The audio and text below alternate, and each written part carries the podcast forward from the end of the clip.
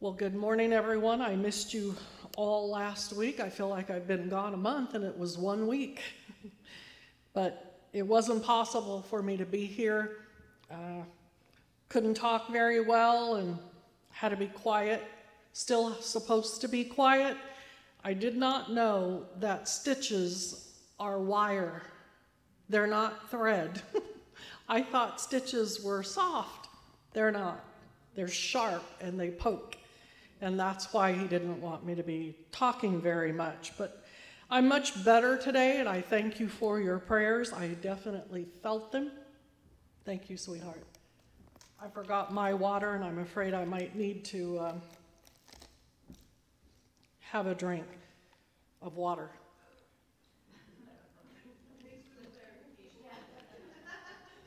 Yeah, that didn't come out quite right. Thank you. I'm going to speak about something that the Lord put on my heart this last week. Kind of an odd thing, maybe, you might think, as we're approaching Thanksgiving, but I think if we listen to the end, we'll understand. It won't be very long, but I ask the Lord to bless it and anoint it and move our hearts because of it and because of this word in his precious name.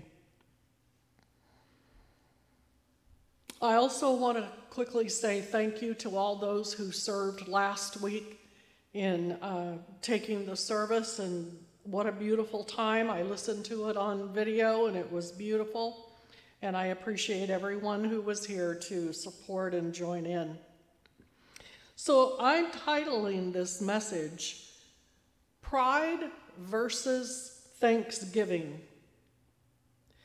There's a driving force within each and every one of us that is stronger than anything else that as humans we fight against, and that is pride. It is an enemy of our soul, and it's one of the hardest things to eliminate. The Bible's clear that pride is not of God, no matter what you hear from the world. 1 John 2 14, 16 tells us, Love not the world, neither the things that are in the world, because if any man love the world, the love of the Father is not in him. For all that is in the world, the lust of the flesh, the lust of the eyes, and the pride of life, is not of the Father but it is of the world. The Message Bible says, Don't love the world's ways, don't love its goods. The love of the world squeezes out the love for the Father. And that great and wonderful book, uh, Wikipedia, online sort of dictionary, if you want to believe that, it says lust is a psychological force producing intense desire for something or some circumstance, even while already having a significant amount of the desired object. Think about that. Whether it's money or power or any other kind of conquering prowess, even when we already have it, it isn't enough. The warning in First John was not directed to heathens or non Christians, it was directed to Christians. So perhaps, like so many of us, they'd become adept at ignoring their pride and sweeping it under the proverbial rug. It's usually easy enough for us to conquer the big sins early on in our Christian journey. We don't tend to harbor those things that are outwardly recognizable sins murder, envy, hate, covetousness, even disobedience. But I know one thing if we are not very prayerful before the Lord, we might, as these Christians were, choose to, instead of rooting out protecting our pride.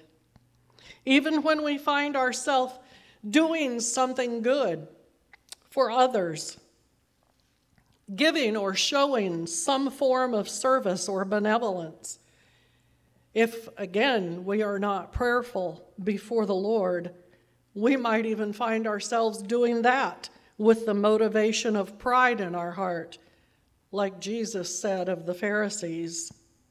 We know, of course, that God's word warns us over and over against a proud heart. For after all, it's what got Lucifer, the premier senior worship leader of heaven, kicked out of his role and severed the relationship with Almighty God.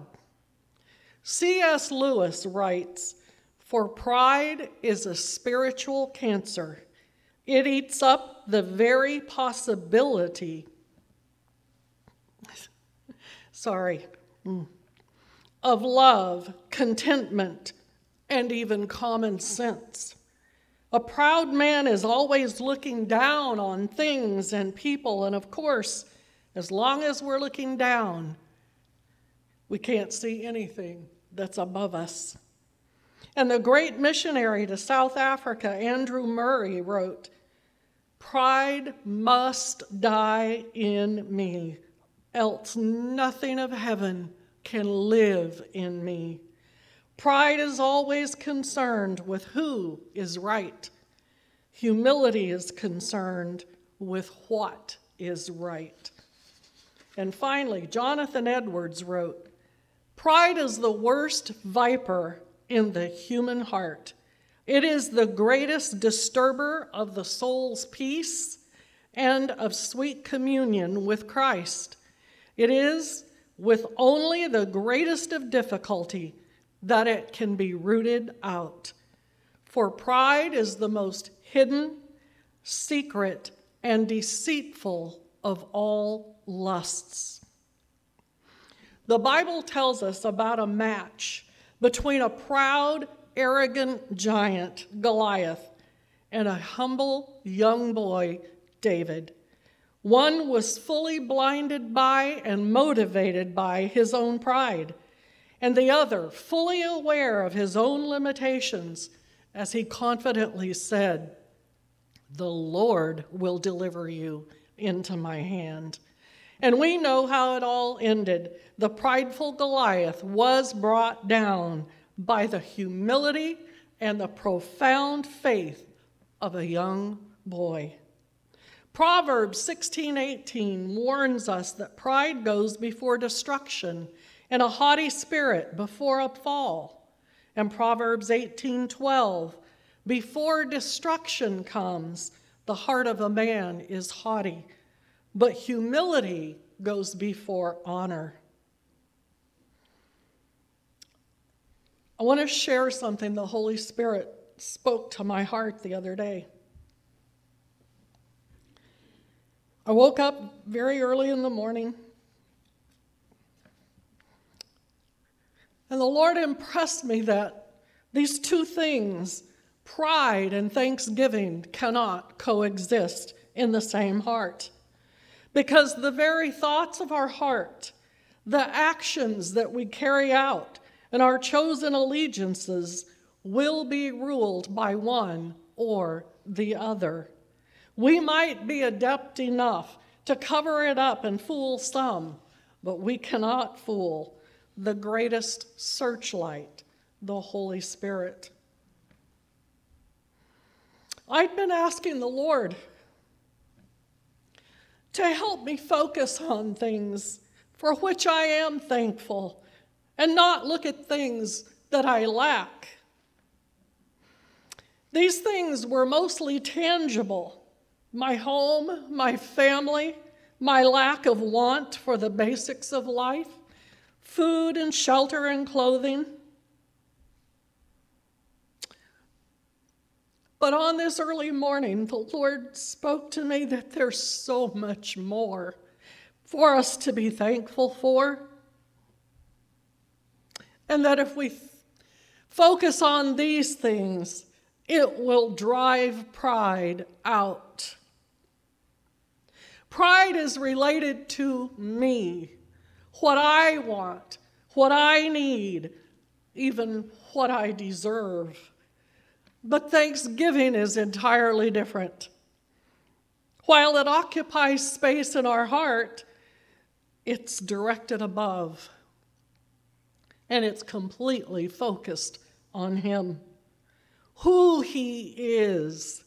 Psalm 119, 137 says, Righteous are thou, O Lord, and upright are thy judgments.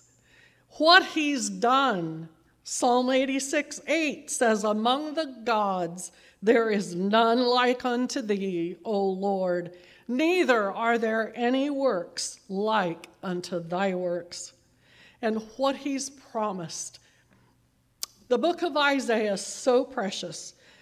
Chapter 41 and verse 10 says, Fear thou not, for I am with thee.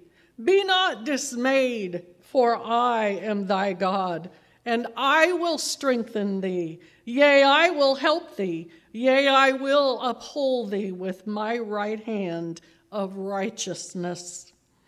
Even when our circumstances may bring us low, and sometimes they do,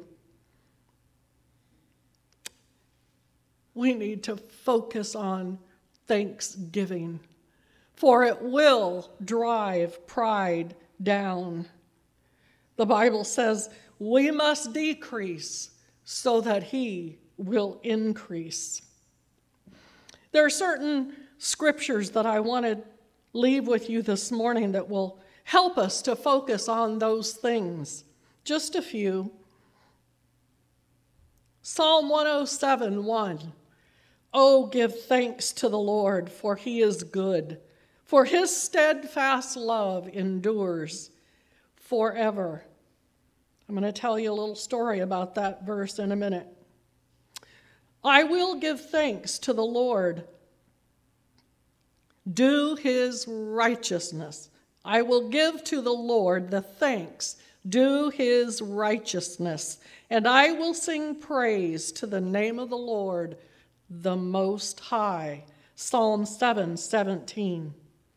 Give thanks in all circumstances, for this is the will of God in Christ Jesus concerning you. 1 Thessalonians 5:18. If you're wondering what should I be thankful for, it says in all circumstances give him thanks for this is his will. Do not be anxious about anything, but in everything by prayer and supplication with thanksgiving let your requests be made known to God. Philippians 4 and 6. And let the peace of Christ rule in your hearts, to which indeed you were called in one body, and be thankful. Colossians 3:15. I above all people know that this sounds so easy, maybe even a little bit trite. But I can tell you when I focus on Him and who He is, what He's done, and what He's promised, it drives that pride down and out. And He puts a song in my heart. He gives me blessed assurance in my soul and hope and courage to be brave in Him.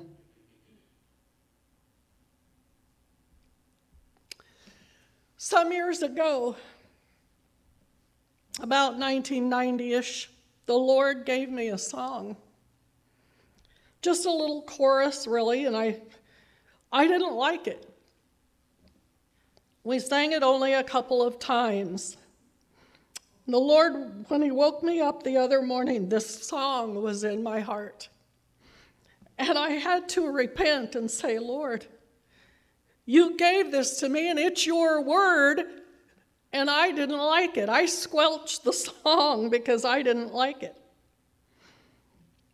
My pride said, it's just a silly little chorus, kind of beneath my likes and wants and standards, maybe a throwaway song, maybe even a little embarrassing.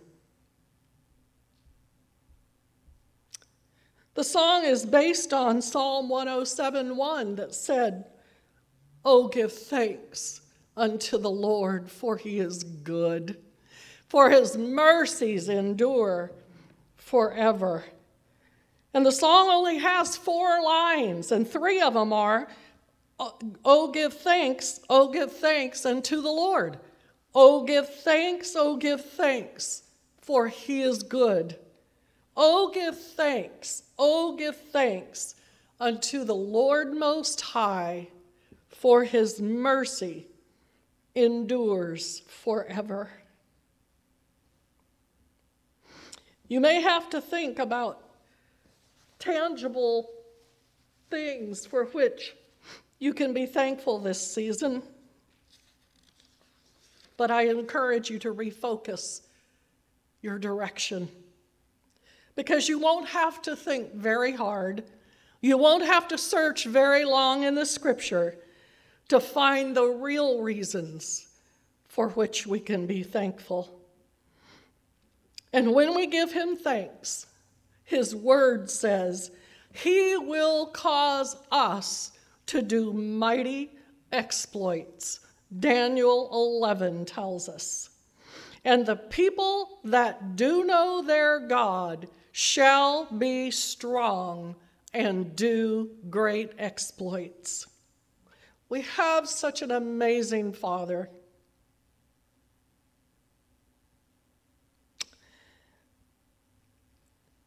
Would you stand with me this morning?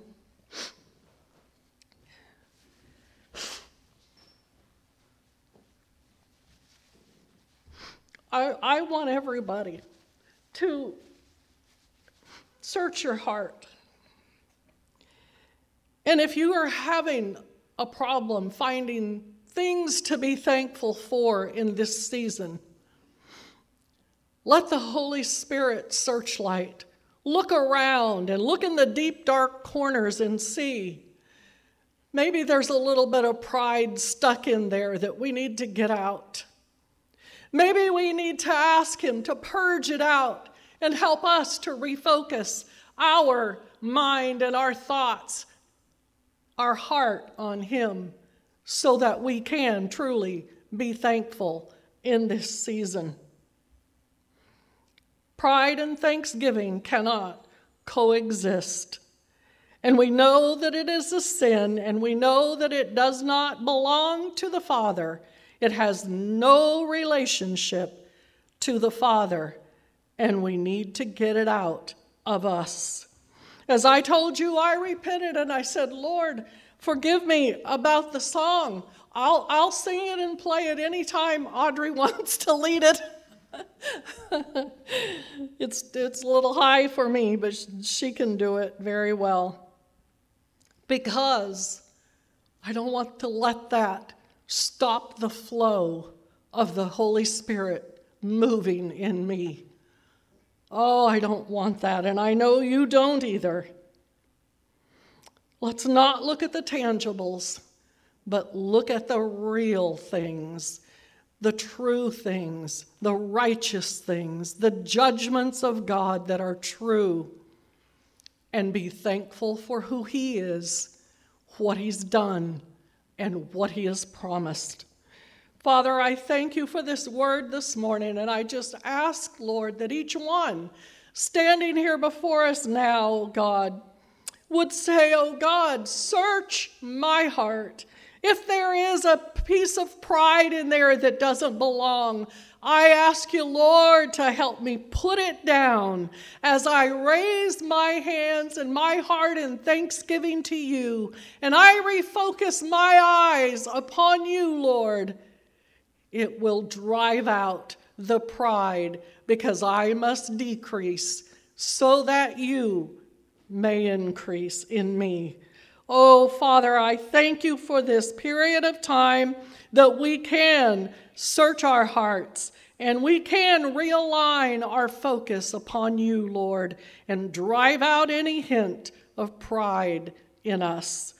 We ask these things, Lord, that you go with us this week. Be with each and every one, Lord, and let us have a wonderful time of thanksgiving and remembrance of who you are what you've done and what you've promised us. In Jesus' precious name, amen and amen.